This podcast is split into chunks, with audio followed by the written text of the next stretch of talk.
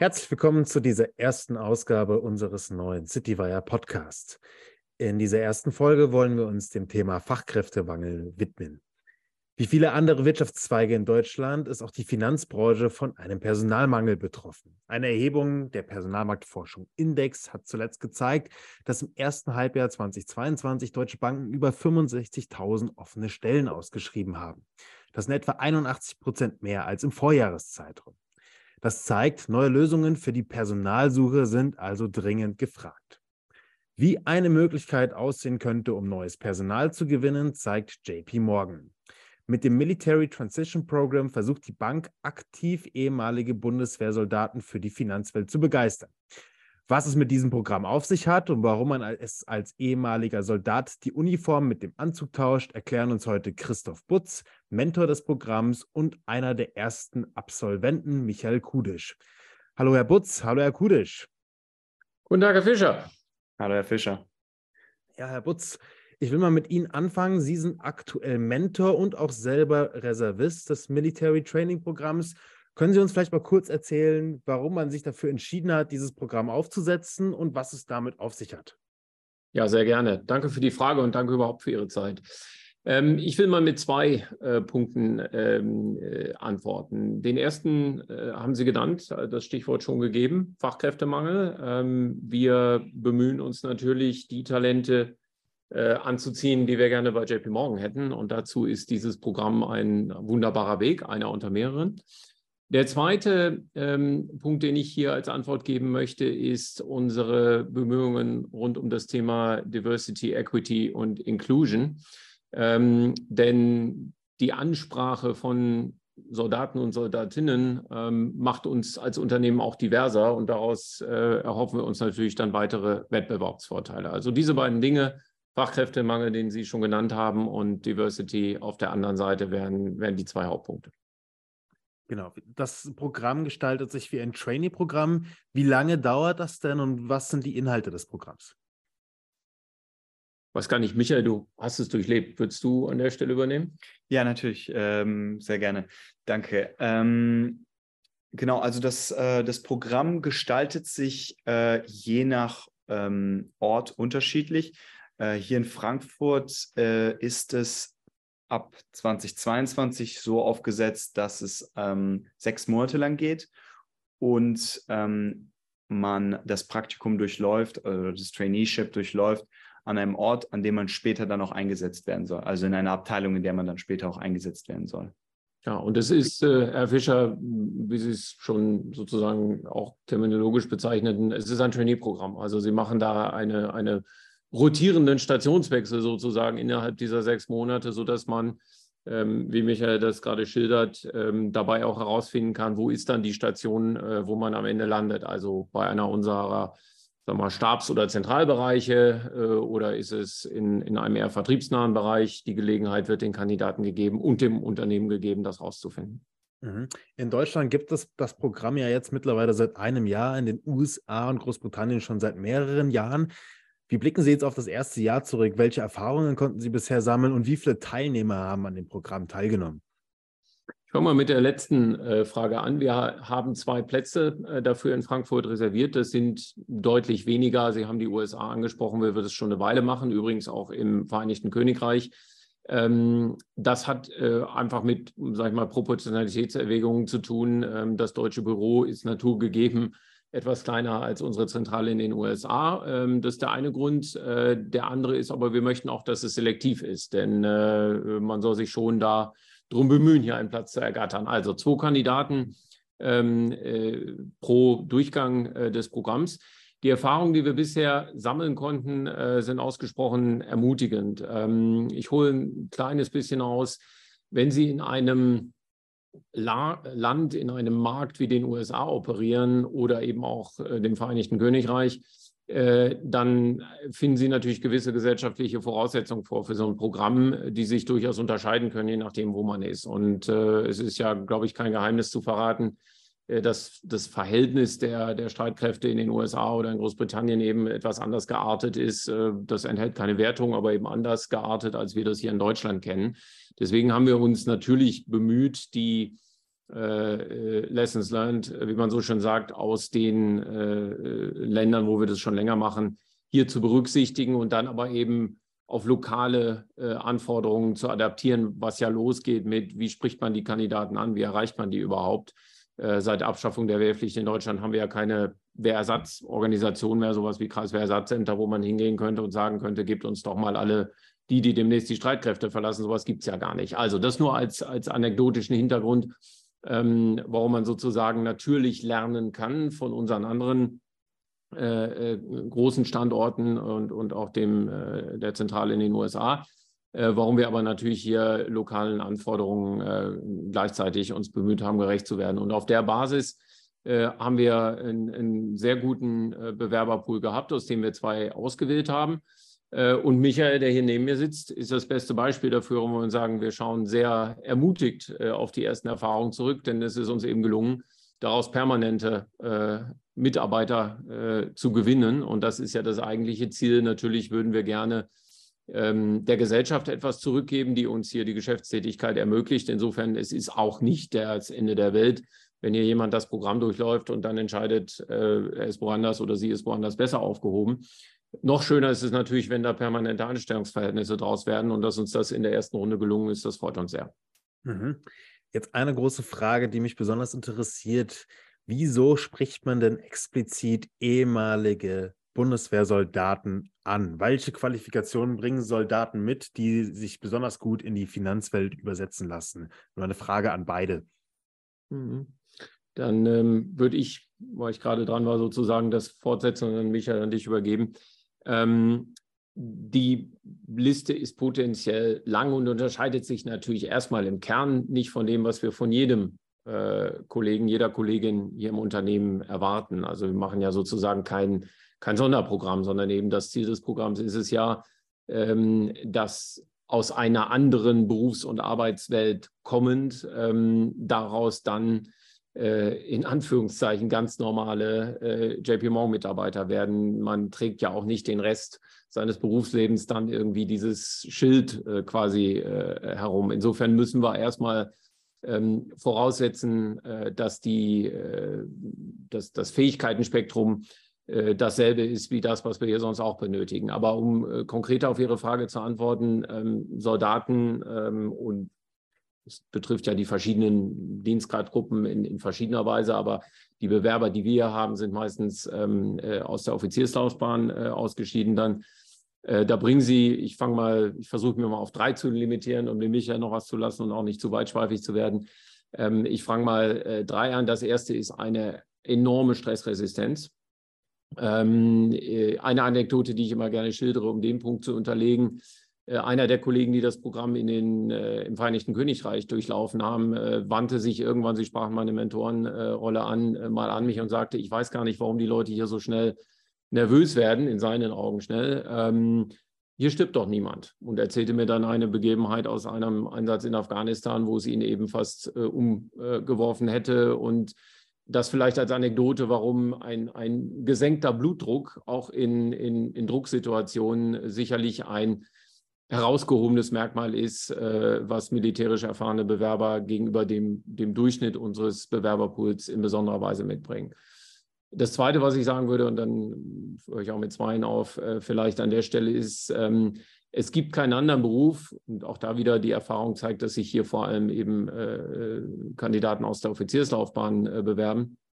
Es gibt keinen anderen Beruf, wo, wo Führungslehre explizites Pflichtfach ist. Ähm, und insofern in sehr jungen Jahren ähm, ein, ein Maß an führen müssen und daher führen können, ähm, mitgebracht wird ähm, und wo in sehr jungen Jahren die Verantwortung für Mensch und Material ja ganz besondere Züge annimmt, eben wenn man in den Einsatz geht. Und das tun Bundeswehrsoldaten ja heute. Das ist ja nicht mehr wie noch äh, vor 20 Jahren, als das eher eine theoretische Möglichkeit war. Ähm, dann hat man eben die Mittel, die einem der Steuerzahler da mitgibt, und das sind ja oft Millionenwerte, heile zurückzubringen, wenn es irgendwie geht, zumindest sehr pfleglich mit ihnen umzugehen. Ähm, und das gilt natürlich noch in ganz besonderem Maße für die Menschen, die man mit all ihren Nöten, Ängsten, Sorgen mitnimmt, im Einsatzland hat, zu Hause läuft die Ehe nicht, da muss sich dieser Offizier dann so drum kümmern, dass das Einsatzziel erreicht wird. Und das ist natürlich nicht etwas, das die Kandidaten in der Weise haben erleben dürfen, die sich äh, nach dem Universitätsabschluss äh, hier bei uns bewerben. Das wären mal meine zwei Antworten. Und dann schaue ich hier mal neben mich den Michael an, um das fortzusetzen kurz. Ja, genau. Also da gibt es äh, fast gar nichts mehr hinzuzufügen. Also es waren auf jeden Fall zwei sehr gute Punkte. Ähm, einerseits die Stressresistenz, also tatsächlich die, ähm, der Stress, dem man ausgesetzt wird äh, bei der Bundeswehr, das ist ein ganz anderer als in der Finanzbranche. Und ja, es gibt auch Stress in der Finanzbranche, aber es ist nicht der gleiche. Das heißt, ähm, da kann man auf jeden Fall äh, Vorteile herausschöpfen. Ähm, und äh, Genau, und der zweite Punkt, auch die Führungsverantwortung, der man äh, in jungen Jahren ausgesetzt wird, ist ähm, etwas, was man in so jungen Jahren nicht ähm, hat bei der, in der Finanzbranche. Und zusätzlich ist es auch etwas, was normalerweise, wenn man dann tatsächlich in der Finanzbranche ähm, karrieretechnisch weiterkommt, dann erst mühsam äh, bei Management-Seminaren beigebracht werden muss. Das, ist, äh, das heißt, es ist auch etwas, womit man ähm, direkt ausgerüstet in die Finanzbranche ein, einsteigt. Und ein dritter Punkt, den ich ähm, vielleicht noch nennen würde, ist die Organisationsfähigkeit, das, ähm, ich würde sagen, äh, Projektmanagement. Ähm, das heißt, ähm, das ist etwas, was man bei der Bundeswehr auch wegen der Größe, die zum Beispiel auch vergleichbar ist mit JP Morgan, ähm, definitiv auch bedenken muss. Äh, das ist ein sehr großer Teil des Offizierberufs ähm, Sachen zu organisieren mit vielen Teilnehmern, ähm, verschiedene Deadlines miteinander abzustimmen. Und das ist etwas, was man auch in der Finanzbranche machen muss, sich mit verschiedenen Teams abzustimmen, verschiedene Deadlines zu jonglieren. Und ähm, das kann man definitiv anwenden. Mhm. Eine Sache, die Sie jetzt gerade eben schon ein bisschen angesprochen haben, Herr Butz, ähm, Sie wenden sich jetzt explizit nur an ähm, Offiziere, beziehungsweise was sind denn noch die Voraussetzungen, die Bewerber mitbringen müssen, um an diesem Programm teilnehmen zu können? Ja, gerne. Vielleicht äh, eine kleine Paraphrase an der Stelle. Wir wenden uns nicht ausdrücklich nur an Offiziere. Ähm, das können alle Dienstgradgruppen sein. Die Erfahrung lehrt, dass die äh, Bewerbungen, die bei uns eingehen, aus der Offizierslaufbahn kommen. Äh, das ist aber nicht Voraussetzung. Womit ich zu dem Teil Ihrer Frage komme, was sind die Voraussetzungen? Also es gibt keine, sage ich mal, auf der, wie soll ich das jetzt nennen, akademischen Seite, äh, gibt es keine anderen als die, die wir sonst auch stellen. Ähm, und da sind wir ja als Unternehmen, äh, sage ich mal, das ist bereichsabhängig. Ne? Natürlich, wenn ich, ein bisschen blödes Beispiel, aber wenn Sie im Gebäudemanagement unsere Büros betreuen, ist das was anderes, als wenn Sie im Investmentbanking äh, Fusionsberatung betreiben wollen. Das sind also bereichsspezifische ähm, äh, Dinge, die sich für ehemalige Soldaten nicht unterscheiden würden ähm, von dem, was wir, worauf wir sonst achten. Die formalen Kriterien ähm, für dieses Programm sind insoweit ausschließlich, dass sie A natürlich nachzuweisen haben, dass sie wirklich ein ausgeschiedener Soldat sind. Ähm, das ist klar. Ähm, aber im Sinne von gut geordneten Bewerbungsunterlagen würden wir da natürlich uns einmal versichern, dass das auch stimmt. Und zum Zweiten soll das Ausscheiden aus dem aktiven Dienst als Soldat nicht länger als zwei Jahre her sein, weil was natürlich nicht die Idee ist, äh, dass jemand, sagen wir mal, mit Mitte, Ende 20 äh, die Bundeswehr verlassen hat, ähm, dann einen anderen Weg einschlägt und mit Mitte 40 seine Berufung äh, als, als Banker entdeckt und dann sagt, ich war da früher auch mal, jetzt möchte ich in dieses Military Transition Program. Das ist nicht das Profil, was wir möchten. Deswegen, wenn Sie so wollen, die einzige Sondervoraussetzung für dieses Programm ist, dass das Ausscheiden aus dem Dienst nicht länger als zwei Jahre her sein sollte. Herr Kudisch, das war bei Ihnen oder ist bei Ihnen der Fall. Sie haben jetzt erst kürzlich dieses Programm absolviert. Äh, können Sie uns vielleicht mal kurz erzählen, wo Sie vorher waren als Soldat, welche Stationen Sie durchlaufen haben und warum Sie sich dafür entschieden haben, an dem Programm teilzunehmen? Äh, ja, natürlich, äh, genau. Also ich bin 2014 zur Bundeswehr gekommen und äh, habe dann zunächst erstmal meinen freiwilligen Wehrdienst geleistet, äh, bin dann in die Offizierslaufbahn gewechselt, habe dann einen Offizierkurs gemacht. Äh, das war ab 2015 und habe dann auch, wie Sie schon äh, gesagt hatten, das duale Studium bei der Bundeswehr absolviert und mit einem Master abgeschlossen in Risikomanagement und dann äh, war es bei mir relativ schnell so, dass ich ähm, ein Jahr nach dem Studium aus medizinischen Gründen die Bundeswehr verlassen musste und ähm, habe mich zunächst ein, äh, einmal erstmal umgesehen, welche Möglichkeiten es gibt. Äh, für mich kam die Finanzbranche direkt von Anfang an in Frage und vor allem natürlich ein Haus wie JP Morgan ähm, sagte mir da sehr zu, sage ich mal. Und äh, dann habe ich mich für das Military Transition Program beworben, was ich ähm, online gesehen hatte. Mhm. Ähm, jetzt äh, sind Sie da gerade, welche Rolle haben Sie da übernommen jetzt nach dem Military Transition Program? Genau, also das Military Transition Program, äh, das äh, lief bei mir knapp elf Monate und das war in verschiedenen Bereichen, äh, in zwei verschiedenen Bereichen in meinem Fall. Und äh, nach Absolvieren des, ähm, des Programms äh, habe ich am 1. April dann äh, begonnen in der ähm, im, äh, als Client Service Account Manager, also in der Kundenbetreuung für, ähm, für das Transactional Banking, also für den Auslandszahlungsverkehr. Und dabei spezialisiere ich mich auf ähm, die Schweiz, mhm. also Kunden, die in der Schweiz ihren Sitz haben. Mhm. Das heißt, wenn man sich jetzt auf dieses Programm bewirbt, ist, Vor ist noch nicht klar, welche Rolle man dann später übernehmen wird. Kristallisiert sich das dann erst im Laufe des Programms heraus?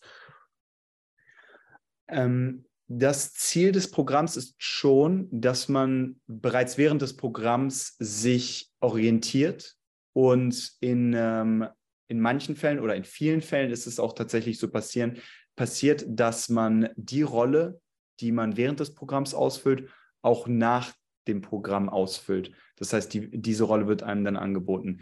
Ähm, genau, das ist eigentlich das Ziel des Programms. Mhm, okay, alles klar.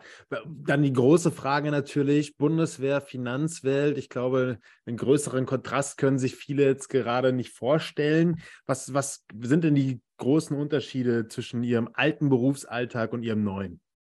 Oder gibt es vielleicht auch Gemeinsamkeiten? Ich äh, kann mir gar nicht, äh, ich denke, ähm, wir haben nicht genug Zeit, um die ganzen äh, Unterschiede herauszustellen, aber es gibt natürlich auch Gemeinsamkeiten. Die Unterschiede sind natürlich, dass der Umgang miteinander völlig unterschiedlich ist. Ähm, man, äh, der, der Umgang, die Sprache, die man benutzt, ist für eine völlig andere. Aber es gibt eben auch Gemeinsamkeiten, wo man sehen kann, ähm, dass das Denken, welches man bei der Bundeswehr entwickelt, einem in der Finanzbranche auch definitiv helfen kann. Nämlich, dass man strukturiert denkt und seine Gedanken dementsprechend auch strukturiert äh, in Worte verfasst und zu Schrift bringt. Ähm, es gibt zum Beispiel natürlich keine Befehlsstruktur in der Finanzbranche, aber es hilft trotzdem, diese, ich sag mal, diese Schule durchlaufen zu haben. Mhm. Herr Butz, jetzt haben Sie es vorhin angesprochen und vielleicht nochmal so als abschließende Frage. Dieses Jahr oder beziehungsweise die letzten Programme gab es zwei Teilnehmer. Ist es denn jetzt geplant, das Programm in naher Zukunft auch auszuweiten? Und wie sieht allgemein die Zukunft des Programms aus? Ja, nach den äh, ermutigenden ähm, Erfahrungen, auf die wir schon zu sprechen gekommen waren, möchten wir natürlich das Programm erstmal beibehalten. Es ist ja nicht so, dass alles, was man so unternimmt als Unternehmer, dann auch äh, Früchte trägt. Äh, hier hat es das getan, deswegen äh, werden wir das insoweit gerne beibehalten. Wir haben jetzt zunächst nicht vor, ähm, die Zahl von zwei äh, pro Durchgang hier fürs deutsche Büro äh, auszuweiten. Es, es muss ja auch Sinn machen. Es sollen nach Möglichkeit ja eben, ich sage mal, militärisch Anschlussverwendungen gefunden werden, auf Deutsch eben permanente Stellen. Und das Ganze muss ja dann eben auch zur Größe äh, des Standortes passen. Da fühlen wir uns mit der äh, Zahl 2 im Moment äh, sehr ordentlich aufgehoben.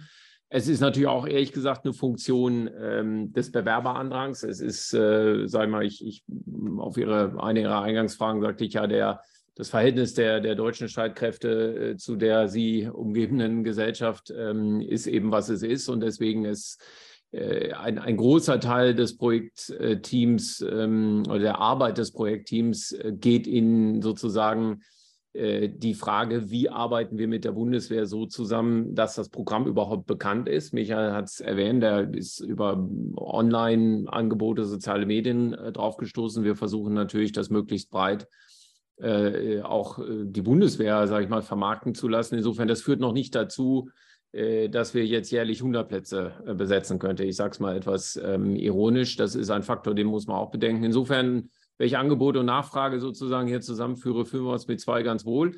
Es ist nichtsdestotrotz ähm, auf Ihre Frage nach Expansion äh, daran gedacht und das freut einen als Unternehmer ja dann auch, wenn man äh, wachsen kann. Äh, wir werden das jetzt in weiteren europäischen ähm, Ländern ähm, äh, aufzurichten äh, versuchen. Die äh, entsprechenden Projektteams sind dabei. Ähm, ich will hier sozusagen noch nicht ungelegte Eier Fall bieten, indem ich jetzt einzelne Ländernamen nenne, aber nachdem wir sozusagen von den USA nach Großbritannien äh, den Sprung über den Kanal nach Deutschland ähm, erfolgreich geschafft haben, äh, werden wir zusehen, dass wir das auch in anderen kontinentaleuropäischen Ländern ähm, ausbauen. Insofern auf Ihre Frage nach dem Wachstum ein fröhliches Ja.